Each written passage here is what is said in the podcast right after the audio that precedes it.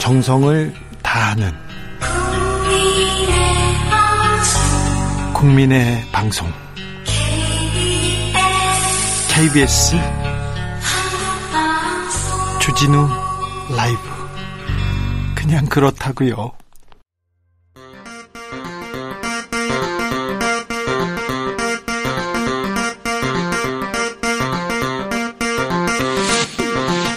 주진우 라이브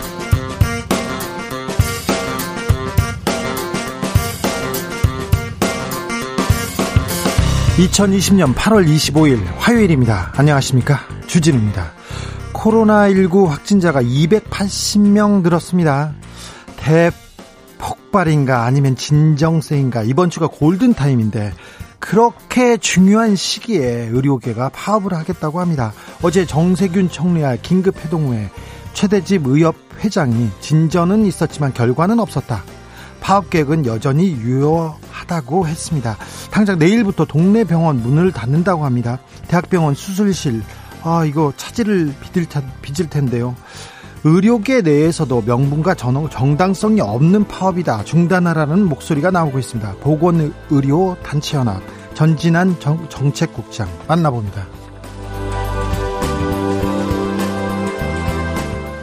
미래통합당이 제2차 재난지원금 지급하라 사회적 거리두기 3단계로 시행하라 정부에 강하게 밀어붙이고 있습니다.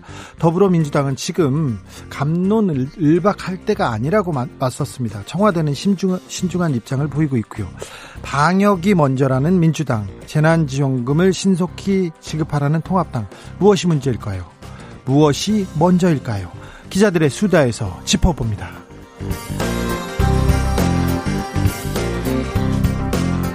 윤석열 검찰총장이 대선 주자 선호도 여론조사 후보에서 내 이름을 빼달라고 재차 요청했습니다. 주진우 라이브에도 정중하게 요청했었는데요. 그간 윤 총장은 보수 야권 후보들 중에 지지율 1위였습니다. 그런데 이제 빠지게 됩니다. 지금 검찰 간부 인사가 코앞인데요. 윤석열 검찰총장 그리고 추미애 법무장관은 어떤 생각인지 어떤 상황인지 초지일검에서 논해봅니다. 나비처럼 날아 벌처럼 쏜다. 여기는 주진우 라이브입니다.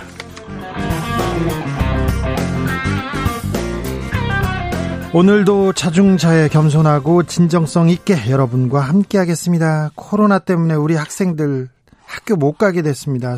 수도권에 있는 유치원생들, 초중 고등학생들 다음 달 11일까지 원격 수업 받게 됐습니다. 고3은 제외인데요. 고3 학생들 예정대로 수능 치러지면 오늘로 딱 100일 남았습니다. 힘내시고요. 잘 치러지길, 무사히 치러지기를 기도하고 있겠습니다. 9884님, 서귀포 날씨 파도가 높아지고 바람이 강하게 불고 있습니다. 태풍 바비도 북상 중입니다. 각별히 신경 쓰셔야 될 것 같습니다. 음, 주진우 라이브의 청자들 중에 고3 수험생들 많은데요. 초등학생들도 많이 듣습니다. 사실 중학생도 많이 듣는다고 합니다. 어, 저 아는 사람들이요. 네, 고등학생들도 많이 듣고 있는데 집콕하면서 잘 듣고 있는지 청취자 인증 문자 받아보겠습니다. 샵 9730 짧은 문자 50원, 긴 문자 100원, 콩으로 보내시면 무료입니다. 코로나 집콕이 정답입니다. 집콕하는 모든 분들 애국자입니다. 마스크 쓰는 모든 분들 애국자입니다. 코로나는 코리아를 이길 수 없습니다. 내일은 확진자가 100명대로 떨어지길 바라면서 오늘 순서 시작하겠습니다.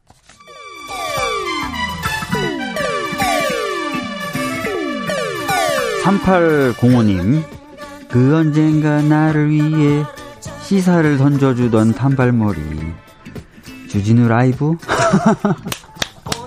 왜 이런 거저 시키는 거? 단발머리 휘날리며 늘 진실을 쫓겠습니다. KBS 일라디오 주진우 라이브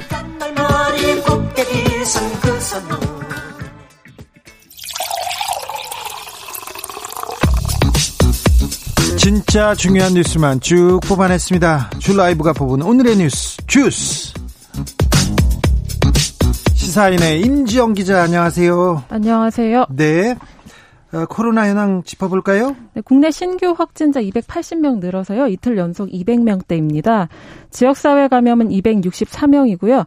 해외 유입이 16명입니다. 지역별로는 서울 134명, 경기도 63명, 또 인천 15명 등 수도권이 212명으로 대부분인데요. 네. 12시 기준으로는 그 서울 성북구 사랑제일교회 접촉자 40명이 추가 확진돼서 현재까지 총 915명 확진됐습니다. 사랑제일교회발 확진자가 915명입니다. 네, 이 중에서 교인 및 방문자가 564명이고요. 어, 이를 통해서 추가 감염된 확진자가 237명, 또 그 경로를 조사 중인 사례가 114명입니다. 연락이 두절되거나 도망가는 분들이 있었는데 이분들 이제는 조금 어, 검사 잘 받고 있습니까? 여전히 사례 나오고 있는데요. 경남에서 사랑제일교회 그 방문자 중 첫 확진자가 나왔습니다. 교회를 방문한 걸로 확인이 됐는데요. 명단에도 있었고요. 근데 연락이 두절됐습니다. 네. 그런데 24일 위치 정보가 수신돼서 신병을 확보해 검사했습니다. 경찰이 지금 어, 범인을 잡듯이 조사하고 수사하고 이렇게 쫓아가서 잡았군요. 네. 그랬고요. 그 광화문 집회 관련 누적 확진자는 접촉자 조사 중 17명이 추가 확진돼서 총 193명으로 집계됐습니다. 네. 네, 동대문구 순복음 강북교회, 용인시 우리제일교회, 강동구 소재 어린이집, 중구 부동산 경매업체 등이 추가 확진자들의 감염 경로입니다. 네. 서, 어제 전해드리지 못했는데 서울시는요 광화문 집회 참가자들 대상으로 익명 검사 실시하고 있습니다. 익명으로 검사하고 있습니다. 지금은 그러니까 이름 안 적고 가서 검사하셔도 됩니다. 빨리 검사하셔야 됩니다. 지금 안 하고요. 나중에 어, 발열이 나고 나중에 코로나로 확진되지 않습니까? 혹시 누구한테 옮겼지 않습니까? 그러면 구상권 청구합니다. 그분 치료비까지 그리고 피해 보상금까지 다 물어야 됩니다. 그래서 엄청나게 돈을 많이도 어, 낼 수 있으니까 지금 어, 익명으로 검사할 때 얼른 가서 검사 받으세요.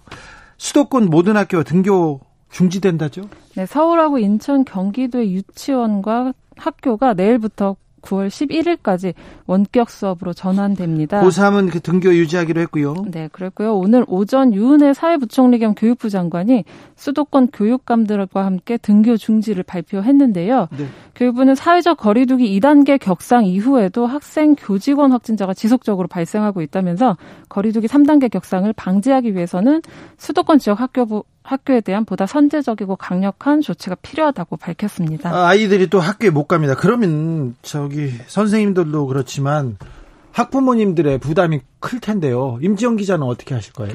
아, 긴급 돌봄 운영하고 있거든요. 그 긴급 돌봄이 뭐예요? 네, 초등학교는 그 돌봄이 꼭 필요한 가정 대상으로 네. 돌봄 교실을 운영하고 있습니다. 네. 그래서 거기에 보낼 예정입니다. 네. 그렇게 하면 됩니까? 네, 당장은 그런데 이제 3단계로 격상되면 이것조차 힘들어지게 되겠죠. 3단계로 격상되면 돌봄 돌봄 학교도 못 보냅니까? 네, 그런 걸로 알고 있습니다. 영국, 프랑스 같은 유럽 국가는 등교를 하고 있어요. 네, 우리뿐만 아니라 여러 국가가 등교에 대한 고민 깊어 보이는데요. 굉장히 중요한 문제죠. 네, 방역이 물론 가장 우선입니다. 그렇지만 학교 보내지 않음으로써 정서적, 신체적 발달에 부정적인 영향을 미친다고 보기 때문인데요. 네. 앞에서 말씀드렸듯이 부모들도 돌봄 여력이 소진된 상태입니다. 또 학력 격차에 대한 우려도 나오고 있죠. 네, 보리스 존슨 영국 총리가 23일 밤 그 현지 시각으로 학교의 전면 개학에 맞춰 두려움을 떨치고 자녀들을 등교시켜 달라고 호소하는 성명서를 발표했습니다. 코, 로나가 무섭지만 두려움을 떨치고 그냥 학교 보내자 이런 얘기하는 거 아니에요? 네, 영국은 지난 3월 정부가 전면 휴교령을 내렸습니다. 6월 초부터 일부 허용됐지만 의무 아니다 보니까 전국 18% 가량만 대면 수업에 참여하고 있는데요. 예? 존슨 총리는 3월 당시보다 정부가 준비가 잘 돼 있다면서 영국의 학교의 문을 여는 게 정부의 도덕적 의무라고 말했습니다. 네. 또 바로 몇 시간 전에는요, 영국 보건부가 어린이들이 집에만 있는 것은 코로나19에 감염되는 것보다 더 해롭다는 성명을 발표하기도 했는데요. 예. 코로나에 걸리는 어린이 확률이 적다는 점도 들었습니다. 교사들과 학부모들은 아무래도 걱정이 큽니다. 어, 코로나19로부터 안전하게 보호할 수 있는지 약간 어, 의아해하고 있어서요. 우려를 표명하기도 했습니다. 네. 근데 8월 중순부터 하루 4천여 명 안팎의 감염자가 나오고 있죠. 프랑스에서도 네. 2차 확산이 잠잠해질 때까지 온라인 수업을 해야 한다는 의견이 나오고 있는데요. 장 미셸 블랭케르 교육부 장관은 어, 계약은 변함이 없다고 했습니다. 그리고 네. 철저한 교내 방역 기준을 유지하겠다고 밝혔습니다. 네. 코로나 상황에서도 유럽은 그냥 정상적으로 학교를 가고 정상적으로 어, 사회 활동을 하기로 이렇게 결정하는 단계인 것 같습니다. 음, 어제 아까 이렇게 코로나 확진됐는데 숨어버리는 분들 그 절대 안 된다 구상권 청구할 수 있다고 했는데 구상권 청구받은 가족 이야기가 있어요. 실제로 어, 돈을 이렇게 많이 내야 되는 가족 이야기를 만든 영상이 있었습니다. 엄청나게 화제가 됐었는데요. 네, 서울시가 제작했습니다. 넉 나간 가족이라는 3분짜리 홍보 영상인데요. 화제되고 있습니다. 내용 보시면 아버지가 불법 다단계 행사에 참석했다가 코로나19에 감염이 됐는데요. 이후 역학조사 단계에서 동선을 숨기는 바람에 2억 2천만 원을 물게 된 상황을 그린 영상입니다. 실제 사례를 바탕으로 했다지요? 네. 서울 N번 확진자의 경우에 그 광주에 방문해서 친지 모임을 한 사실을 숨겼는데요. 거기서만 11명의 확진자를 발생시켰고요. 접촉자 800여 명 진단 검사 받게 했습니다. 네. 광주시는 동선 숨긴 책임을 물어서 2억 2천만 원 청구하는 구상권 소송 검토 중인데요. 네. 그만큼 막대한 비용이 든다는 걸 알리고 경각심을 주기 위해서 제작된 영상입니다. 예. 더불어서 어제 대검찰청 발표가 있었는데요. 올해 2월부터 어제까지 검찰이 수사를 마쳤거나 수사 중인 코로나19 관련 사건이 480건 된다고 합니다. 네. 이 가운데 354건은 재판에 넘어간 상태고요.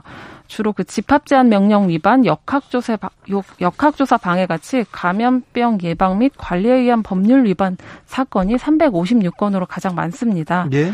자가격리를 어기고 외출을 감행한다거나 동선을 속이는 등 그런 행위가 대표적인 사례입니다. 이 중 300건은 기소됐고요. 13건은 구속 상태로 재판에 넘겨졌습니다.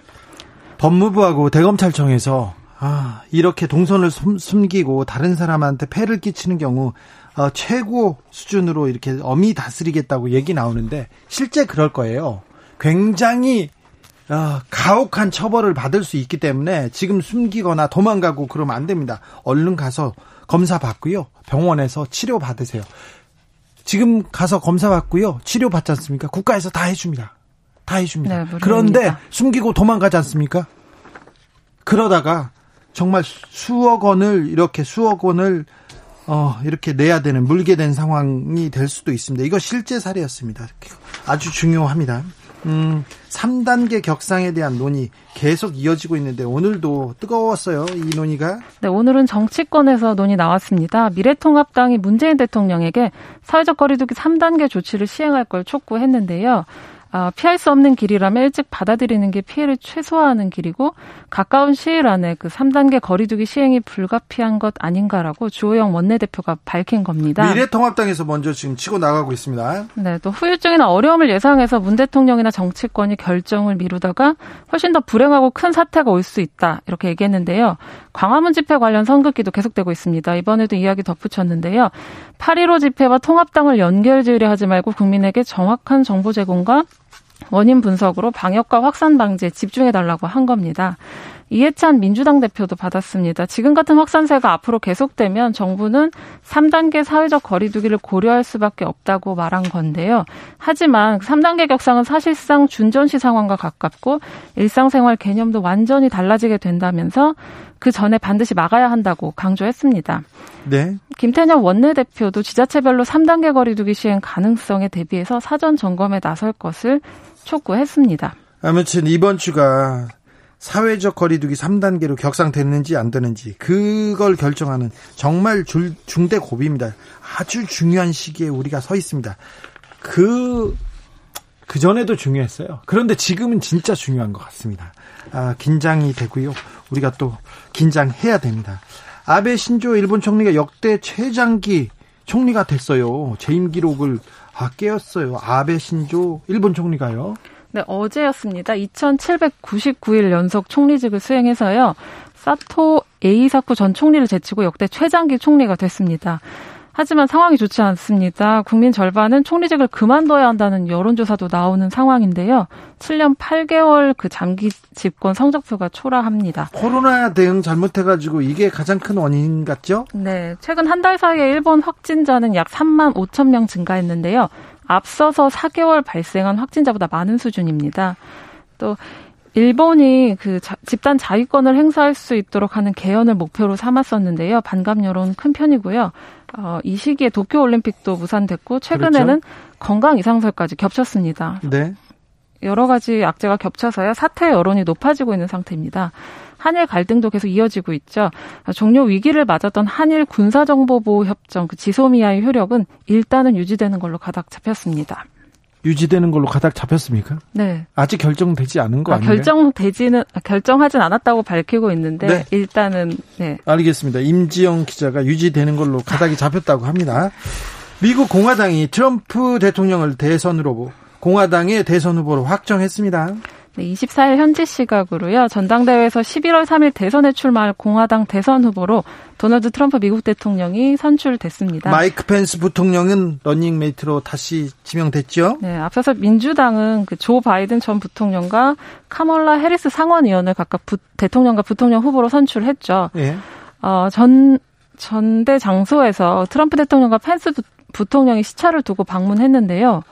전대 관례를 깬 행위라고 합니다. 수락 연설 전까지는 가급적 공개석상에 등장하는 걸 최소화했다고 하는데요. 코로나 시대니까요. 그런데 네. 그 전에는 트럼프 대통령에게 조금 도전할 만한 후보가 있었던 것으로 보이는데 이번에는 뭐 그냥 어, 후보가 쉽게 됐어요. 네.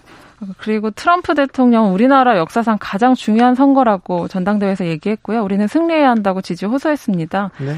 펜스 부통령도 내가 이곳에 온 이유는 유일하다면서 미국은 트럼프 대통령이 백악관에 4년 더 있는 게 필요하다는 것이라고 강조했습니다. 그런데 코로나 대응 실패, 경제 상황 좀 사정은 여의치 않아 보입니다. 네, 그래서일까요? 전당대회 하루 앞두고 미국 식품의약국이 코로나19 혈장 치료를 긴급 승인했는데요. 네. 코로나19 회복 환자의 혈장을 감염된 환자에게 주입하는 치료법입니다. 근데 미국 전문가들이 우려하고 있어요. 안전성과 효능 검증 없이 백신을 긴급 승인해서는 안 된다는 입장을 공식적으로도 밝히고 있는데요. 전당대회를 앞두고 자신의 치적으로 가져가려는 트럼프의 트럼프 대통령의 무리수가 아닌가 하는 추측이 나오고 있습니다. 11월 미국 대선 직전에 백신이 나오고 미국에서 나온다고. 그래서 미국인만 그 혜택을 먼저 보게 된다면 아마 국민 여론이 이렇게 바뀔 수도 있어요. 그래서 코로나는 코로나 시대에 그 트럼프 대통령의 백신 그리고 이런 치료제에 굉장히 큰 어, 기대를 갖고 있습니다. 지금까지 시사인 임지영 기자 함께했습니다. 네, 감사합니다. 오늘 주스 코너에서 임지영 기자를 만난 거는 오늘이 마지막이고요. 앞으로는 다른 코너에서 또 만나겠습니다. 네, 청취자로 돌아가서 열심히 응원하겠습니다. 청취자 말고 다른 코너에서요. 네, 네. 알겠습니다. 교통정보센터 가기 전에요. 계속해서 삼행시가 지금 답지하고 있습니다. 우리 문학소녀, 문학소년들이 많거든요. 그래서 코로나로 삼행시 왔습니다. 8855님, 코로나로 삼행시 도전합니다. 코, 코로나야. 로, 로나야. 나, 나 이제 지치고 너무 힘들다. 그만 사라져다오. 애들 학교도 가야지. 이렇게 했습니다. 태풍 바비로 이행시 보내주신 분도 있습니다. 2367님인데요.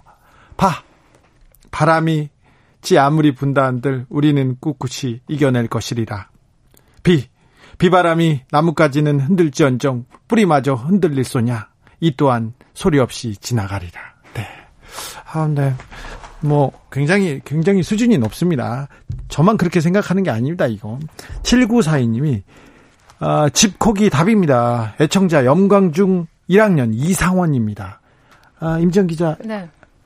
큰애가 몇 살이죠? 초등학교 1학년입니다. 그러면 주진우 라이브 들을 때 됐네요. 어, 네. 네. 저 유튜브로 보고 있습니다. 아, 그래요? 네네. 네. 0829님, 훌륭한 아일세. 0829님, 고3 학생입니다. 엄마, 아빠, 할머님께서 이 방송을 자주 들으셔서 저도 요즘 같이 듣고 있어요. 항상 좋은 방송 해주셔서 감사합니다. 내년에 대학생 되면 자주 들을게요. 항상 화이팅 하세요.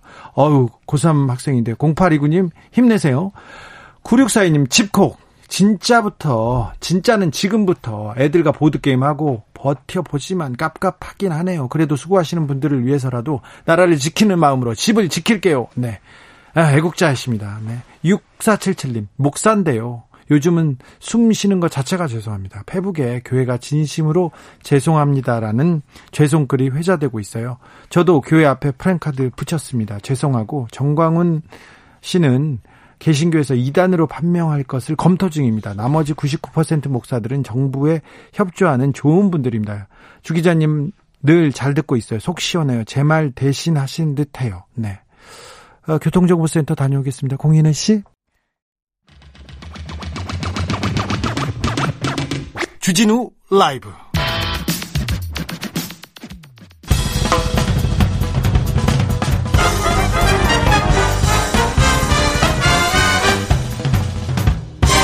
훅 인터뷰.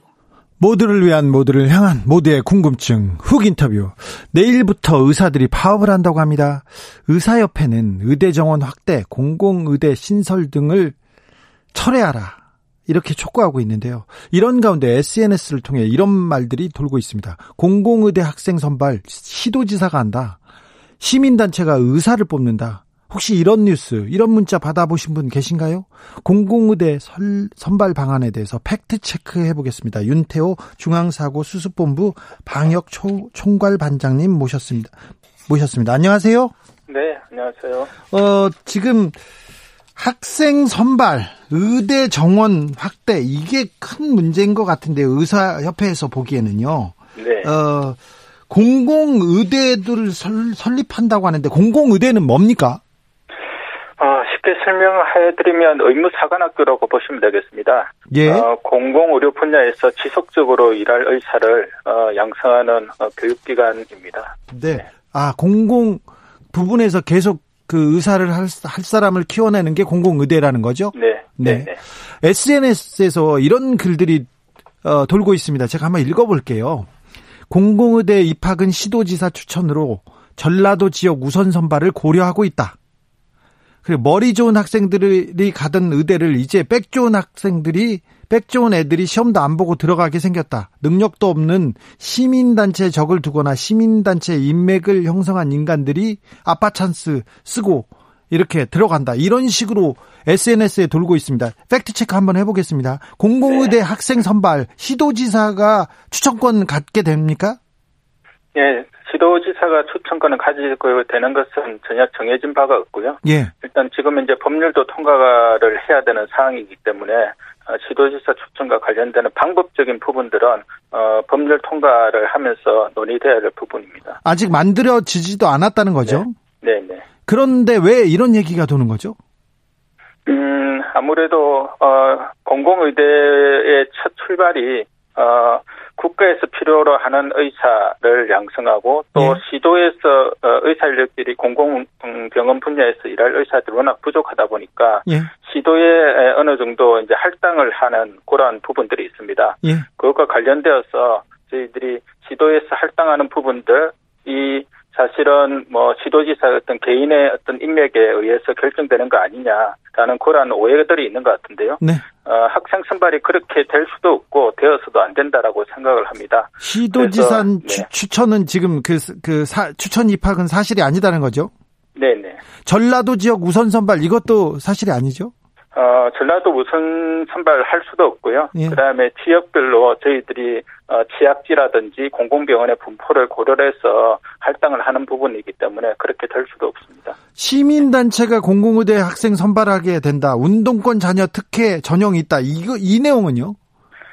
어, 그것은 더더욱 말이 안 되는 건데요. 어, 시민단체가 공공의대 학생들을 선발할 수도 없고요. 어, 다만 이제 저희가 예시로 든 것은 어, 공정하게 어떤 지역에서 할당되는 인재들을 만약 어, 공공의대에 어느 정도 어 이제 뭐 할당을 할 것이냐라는 부분과 관련되어서는 각계 각층의 의견들을 좀 공론을 모으는 그런 과정들이 필요하고 거기에 한 멤버로서 시민단체는 들어올 수는 있을 것입니다. 하지만은 시민단체가 어떤 초청권을 가지는 그런 부분들은 어, 말이 안 되는 이야기입니다. 세월호 때하고 비슷한 유언비어가 지금 돌고 있는 것 같기도 합니다. 공공의대와 정부가 발표한 의대 정원 확대의 연계성 어떻습니까? 어, 공공의대는 어, 첫 출발이 에, 폐교된 서남의대의 49명의 정원을 활용하는 부분입니다. 네. 그래서 의대 정원 확대와는 전혀 관계가 없이 2018년부터 정부가 추진을 해왔고 국회에서 어, 논의가 되어 왔던 그런 부분들입니다. 따라서 지금 의대 정원 확대와는 어, 전혀 관계가 없고 기존의 의대 정원을 활용해서 어떻게 하면 국가와 지역에서 필요로 하는 공공의료 인력을 양성할 것인가에 대한 고민으로부터 출발한 정책입니다. 네. 어, 이거 말고 또좀좀 황당한 가짜 뉴스 더 있습니까? 어, 여튼 저희가 뭐 그 두 가지 부분들이 말씀하신 두 가지 부분들이 대표적인 어, 가짜 뉴스이고요. 어, 저희는 뭐 현대판 음서제도다라는 부분에 대해서도 전혀 그렇지 않고 이것이 계속해서 유포되는 부분들에 대해서 저희는 좀 심히 유감스러운 부분이고요. 학생 선발은 어 뭐 어, 공공의료인재에 맞는, 어, 걸맞는 학생을 선발을 하게 될 거고요. 이 과정에서 공정하고 투명성은 가장 기본적인 원칙입니다. 네. 이를 통해서 공공의료 어, 리더로 의사로서의 어떤 걸맞는 인재들을 육성을 하는 것이 공공의료의 기본적인 지주이고 따라서 공정성과 투명성 어, 그리고 실력 있는 의사를 뽑는 부분들은 가장 기본적인 어, 원칙이다라고 볼 수가 있습니다. 청취자 김정우 님이 이런 그 질문을 주셨는데요. 그냥 공공의대도 다른 다른 의대처럼 고등학생 대상으로 수능이나 내신으로 선정하면 공정하지 않을까요? 대학 졸업생 대상으로 뽑는 거면 어떤 기준인지 공정하게 뽑을 수 있을까요? 이렇게 물어봅니다.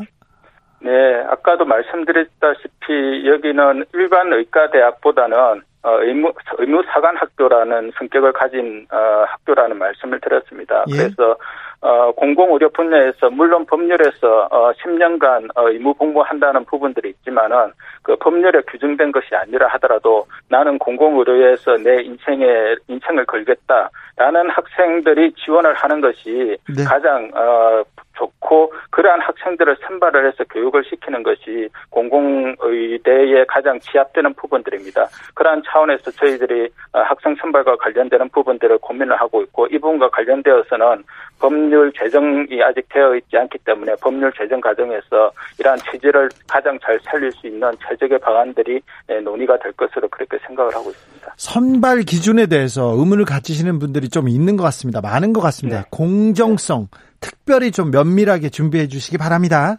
네네. 네. 의협이 내일 총파업에 들어간다고 합니다. 이거 보건복지부에서 조금 먼저 막아줬으면 하는 생각이 국민들한테는 있기도 한데요.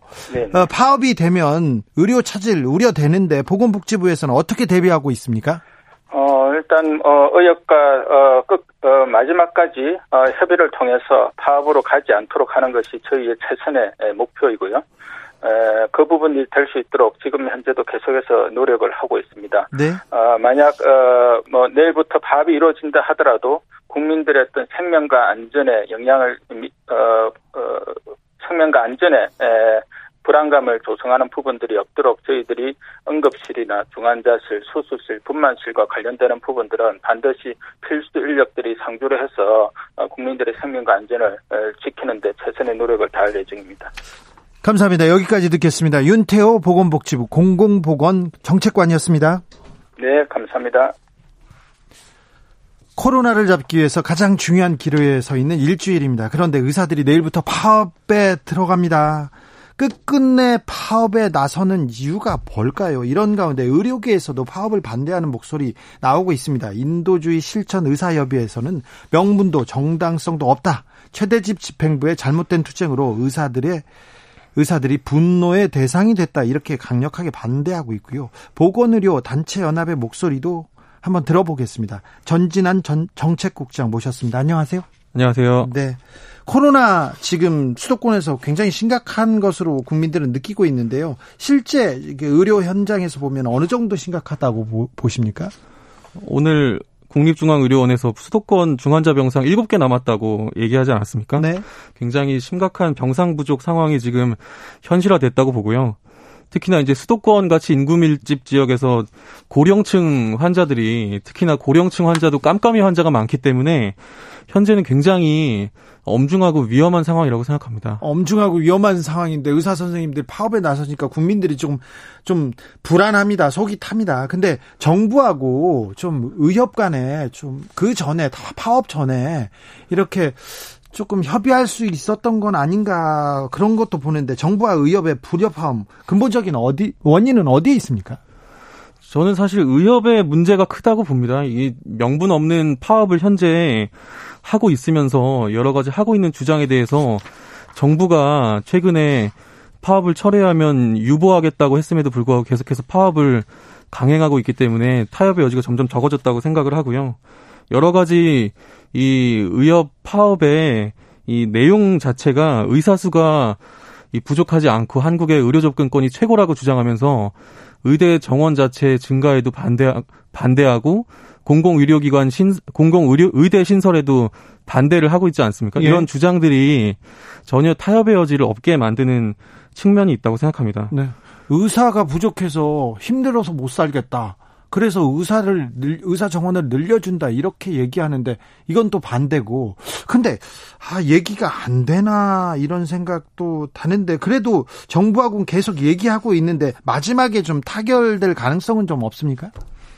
뭐 지금 의협이 굉장히 강경한 입장 취하고 있기 때문에 쉽지는 않다고 생각은 하는데 저는 뭐 오래 가지는 못할 거라고 생각합니다. 왜냐하면은 지금 이미 필수 위중한 수술을 해야 되는 환자들이 무기한 연기를 지금 하고 있는 상황이고 응급실 중환자실에서 전공의들 철수하지 않았습니까? 그래서 네.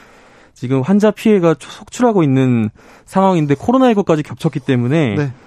뭐 가까운 시일 내에 타협을 할 수 있다고 생각은 하는데 문제는 이제 정부하고 의협 사이에 이런 밀실 협상으로 이 그둘 그들 그들만의 리그로 그 안에서 의사 정원 정책이 결정되고 이런 과정이 진행되면 아주 곤란하다고 생각합니다. 아 그래요? 이건 또 의대 정원 정원을 늘린, 늘리는 거는 의, 의협 정부만의 일이 아니라 보건 의료 전체가 또 구조적인 문제도 좀 다뤄봐야 되고 그렇습니까? 그렇습니다. 시민들한테 가장 중요한 당사자 시민이기 때문에 시민사회 의견을 들어서 결정해야지 정부가 이렇게 이런 압력에 밀려서 혹시라도 의사들하고만 밀실 협상하고 타협하게 된다면 그건 또 문제라고 생각합니다. 아 그럼 또 또 큰 문제가 됩니까? 의협 쪽에서는 정부가 현장 소통 없이 일방적으로 의대 정원 늘렸다. 일방적으로 먼저 추진했다. 이걸 문제 삼고 있어요. 문제는 삼고 있어요. 네, 네. 네. 뭐 그렇게 주장을 하고 있는데 사실 공공의대 신설하고 의사 증원해야 된다는 이야기는 이전부터 나왔던 이야기고 사실 한국은 의료 취약지가 굉장히 많고 이게 예를 들면 서울 종로에는 인구 1000명당 의사가 16명인데 경북 영양 같은 경우에는 한 명이 채 안 됩니다. 그리고 예. 이렇게 한 명이 채 안 되는 곳이 강원도도 18개 시군구 중에 9개 정도가 될 정도로 지역 격차가 되게 심하고 이곳에서 이제 치료 가능 사망률도 지역은 굉장히 떨어지기 때문에 이런 사실 논의와 어, 의사 증언의 필요성, 공공의대의 필요성 이런 것들은 사실 지속적으로 과거부터 있어 왔거든요. 네. 근데 지금 의사들이 사실 주장하고 있는 것들은 충분히 논의해서 제대로 개혁적으로 늘려라는 게 아니라 아예 의사 증언에 반대하는 주장이기 때문에 사실 더 의사들하고 논의했어야 된다라는 주장의 신빙 이 저기 진정성이 부족하다고 생각합니다. 명분은 약간 네 그렇게 많지는 않아 보입니다. 파업이라는 것이 노동자의 가장 마지막에 하는 진짜 절실한 수단입니다. 고통스럽거든요. 파업 해 보면. 네네. 그런데 의사협회 파업은 명분이 그렇게 절실하다. 어? 꼭 필요하다. 이런 명분이 명분이 있다. 국민들은 그렇게 받아들일까요? 아닐까요?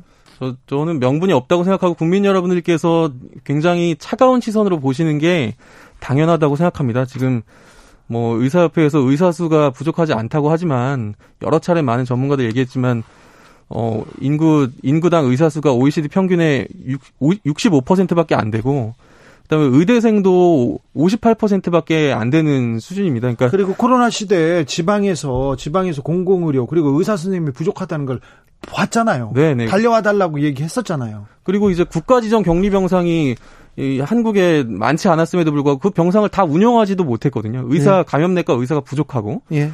이랬기 때문에 의사 수가 부족한 게 명백하고 또 다른 나라들은 의대를 계속 정원을 늘리고 있습니다. 예. 한국은 거꾸로 2006년 즈음에 한 차례 줄인 다음에 그 다음에는 동결하고 있기 때문에 이 격차가 줄어들 가능성은 거의 없고 오히려 벌어지거나 이 상황이 심각해질 수 있다고 봅니다. 최대집 의협 회장 얘기를 안 할 수가 없는데요. 현 집행부 최대집 의협 집행부의 문제점이 뭐라고 보시는지요?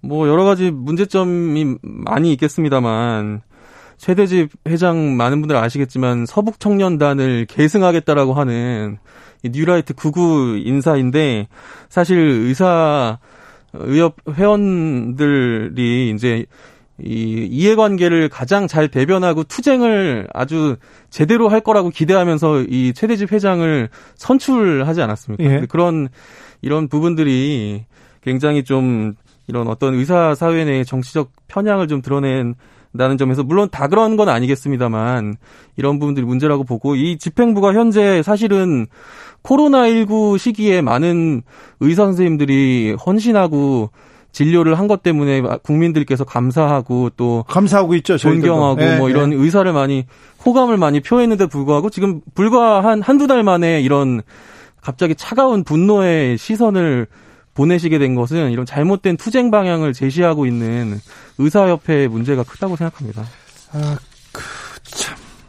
처음에, 그, 의협 회장이 될 때부터도 그 좀 의외의 목소리가 많았어요. 놀라는 분들도 많았고요. 그런데 결국 이렇게 파업까지 나섭니다. 의협에서는 전공의와 의대생 단체 행동을 적극 지지한다면서 한 명이라도 불리길 당할 경우 13만 13만 의사원 회원들이 즉각적으로 총파업에 돌입한다고 계속해서 이렇게 굉장히 무서운 말을 쏟아내고 있는데요.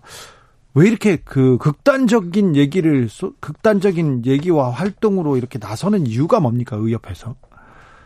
그러니까 뭐 사실 여러 가지 명분을 내세우고는 있지만 의사 증언하는 것이 이 의사들의 향후에 여러 가지 경제적 이익이나 이런 것들에 부합하지 않는다고 판단하는 게 가장 큰 이유라고 볼 수밖에 없다고 생각을 하고 실제로 많은 그래서 이제 많은 의사분들께서 이런 의대 증언에 반대하는 목소리가 굉장히 크고요. 또 의대생들 같은 경우에도 동맹 휴학 국시 국시 거부 이런 거를 지금 행동을 돌입했는데 이런 거에 참여하지 않는 의대생들한테는 거의 막 블랙리스트를 만들어서 이 굉장히 괴롭히거나 이런 일도 발생할 정도로 이런 여론을 등에 업고 이렇게까지 극단적으로 하고 있다고 생각하고 특히나 최대집 집행부의 이런 정치적 성향 때문에 더 대정부 투쟁을 강하게 하는 측면도 있다고 봅니다.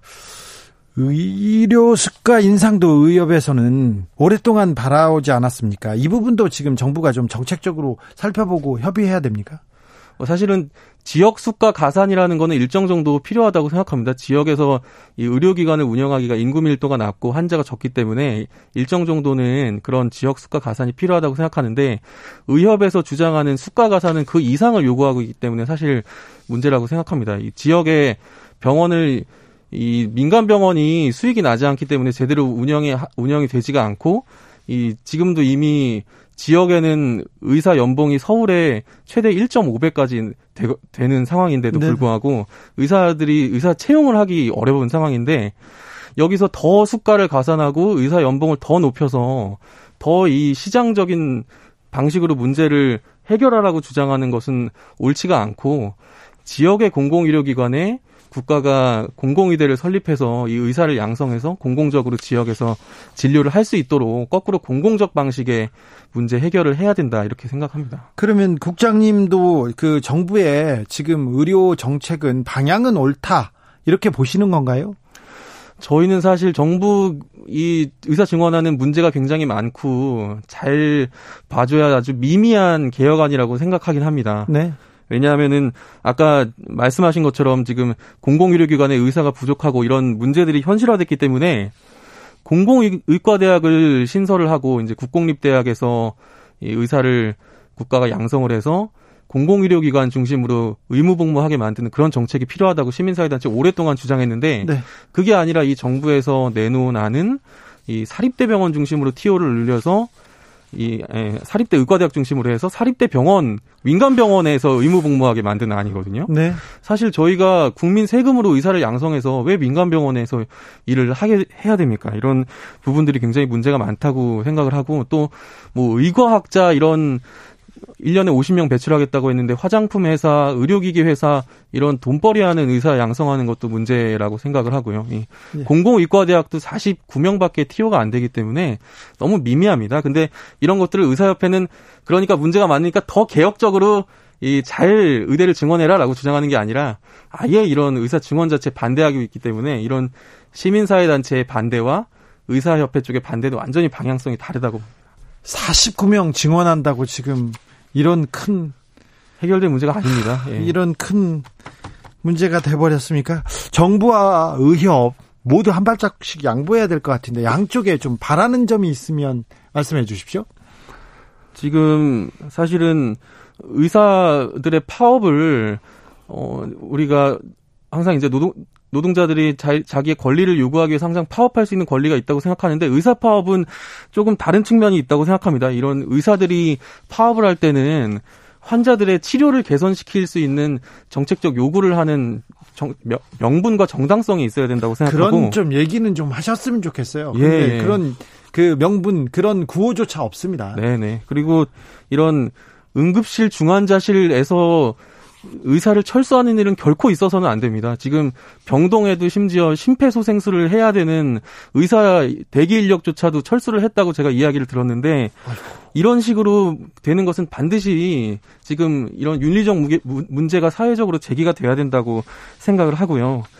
그리고 그간의 의사들이 전혀 건강보험 보장성 강화나 시민들을 위한 개혁적 주장을 해오지 않았기 때문에 더더군다나 시민들로부터 차가운 시선을 받는다고 생각을 하고 정부에 바라는 점은 정부도 의사 증언안을 이렇게 민간 영리 중심으로 할 게 아니라 공공적으로 제대로 해야 된다고 생각을 합니다. 지금 의사 파업을 빨리 어떻게든 접기 위해서 노력을 해야 되는 측면은 맞지만 아까도 말씀드린 것처럼 과거 2000년대 의학분업 때처럼 밀실 협상을 해서 뭐 의학분업 때 의사 수가를 다섯 차례 인상을 해줬습니다. 그래서 국민 부담이 굉장히 늘었고 건보 재정이 고갈된 그런 과, 역사가 있었기, 있었는데 이런 식으로 정부도 의사들과의 이런 밀실 협상으로 타협해서는 안 된다고 생각합니다. 여기까지 듣겠습니다. 전진한 보건의료 단체연합 정책국장이었습니다. 감사합니다. 감사합니다.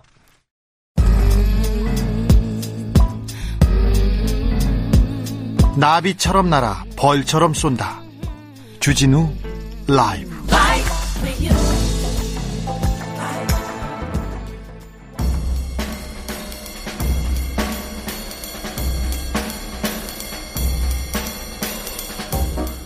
느낌 가는 대로 그냥 고른 뉴스. 여의도 주필.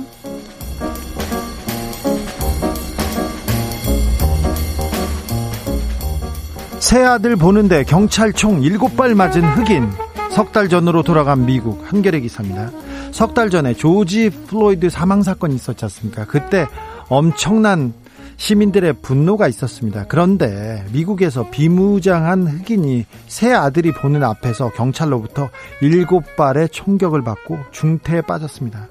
시민들은 분노했고요. 다시 인종차별 항의 시가 일어났습니다. 당국에서는 주 방위군 100여 명을 투입해서 수습에 나섰지만 좀 쉽지 않아 보입니다. 어, 이 흑인 블레이크라는 흑인인데 주민 간의 갈등 해소 때문에 도와주려 나왔어요. 그런데 무슨 문제가 있었고 경찰이 무기를 꺼내서 그에게 총을 쏴댑니다. 그는 아이들이 괜찮은지 보려고 차량으로 갔을 뿐인데 경찰이 등에서 등 바로 뒤에서 총을 숫자를 쐈다고 합니다. 아, 아, 또 다른 흑인이 또 이 과도한 공권력의 희생자가 됐다고 분노하고 있습니다. 슬퍼하고 있습니다. 미국에선 계속 이렇게 경찰의 총에 맞는 시민 소식을 전해야 합니다.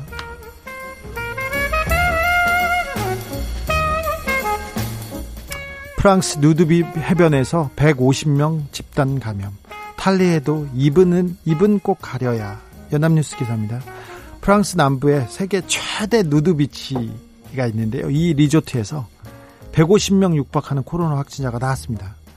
이 동네에서는요 벗은 채로 식당 가고 상점도 가고 우체국 은행도 자유롭게 다닐 수 있다고 합니다. 그런데 그 바캉스 시즌 돼서 해변에 너무 많은 사람들이 왔었어요. 그런데 음 그래서 사람들이 몰려서 몰려서 걱정을 했는데 야외니까 괜찮겠지 그렇게 하면서 이렇게 이 나체족들이 돌아다녔답니다. 그런데 여기서 150명 걸렸대요. 150명. 어, 이런 경우가 있었는데 체코에서도 나체주의자들이 자꾸 이렇게 옷을 벗고 이렇게 다니, 다녀서 다니, 다녔더니 체코 경찰에서 어, 옷은 벗어도 되는데 입은 가려라 이렇게 얘기 나옵니다. 메, 메시지는 명확합니다. 누드는 하더라도 마스크는 해라. 마스크가 그렇게 중요하다는 거예요. 마스크가 답이다. 네.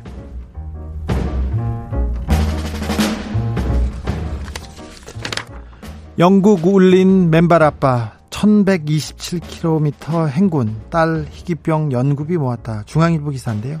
영국 기사는 크리스 브레니건이라는 40살 먹은 육군 소령이 있습니다. 군인이죠, 군인인데 어, 그 크리스에게는 딸이 하나 있었는데 딸 하스티는 8살인데 희귀질환을 앓고 있었어요. 근데 이 치료법도 없고 치료제도 존재하지 않아요. 그래서 딸한테 아무것도 해줄 수 없다는 말을 듣고 너무 실망했어요. 그래서 어찌할까 어찌할까 하다가 이 희귀질환의 치료 연구비를 모금하기 위해서 도전에 나섭니다.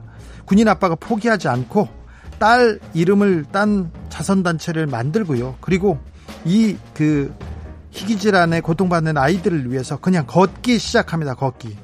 걷기 시작해서 브레니건의 그 대장정에 나섰고요. 동료들도 함께 걸었고 맨발로 걸었거든요. 맨발로 걷는 그 이 아빠를 보고 한 어린이도 맨발인 채로 그와 같이 걸으면서 이렇게 모금 운동을 합니다.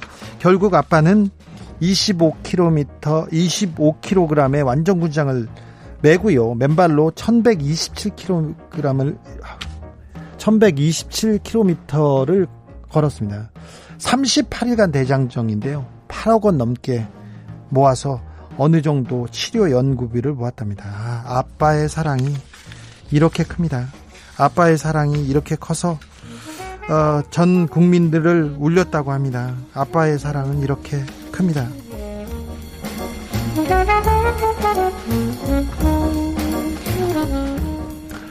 미국에서 거북이 집 나갔다가 74일 만에 재상봉 가출거리는 1km 뉴시스 기사입니다. 미국 테네시주의 가정집에서 살고 있는 68kg 되는 거북이가 있었는데 거북이가 가출을 했습니다. 그런데 가출을 했다가 74일 만에 집에, 돌아오게 됐다는 사연입니다. 근데 가출한 거리가 74일 동안 거북이가 가출한 거리가 1km 약간 넘었대요. 이름이 솔로몬인데요.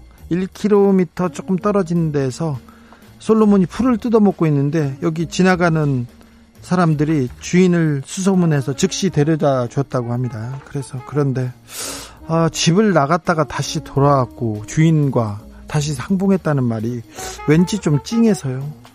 어, 댓글이 댓글이 재밌습니다. 집 나가면 고생인 거야. 그러니까 거북하지 이렇게 달, 달린 사람도 있고 토끼랑 경주하다가 늦은겨 그 이 부분에 대해서 취재가 필요하다는 얘기도 있었습니다. 그리고 어, 이름이 솔로몬인데요. 이름을 바꿔줘야 된다. 빠삐용으로 이런 의견도 있습니다. 그냥 그렇다고요.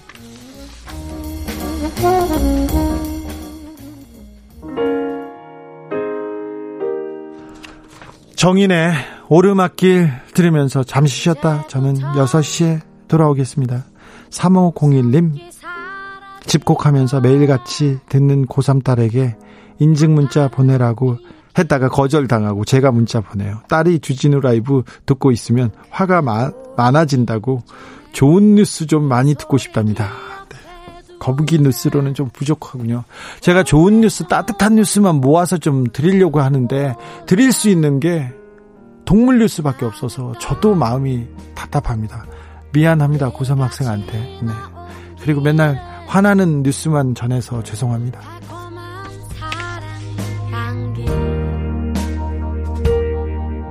이제 끈적이는 땀 거칠게 내쉬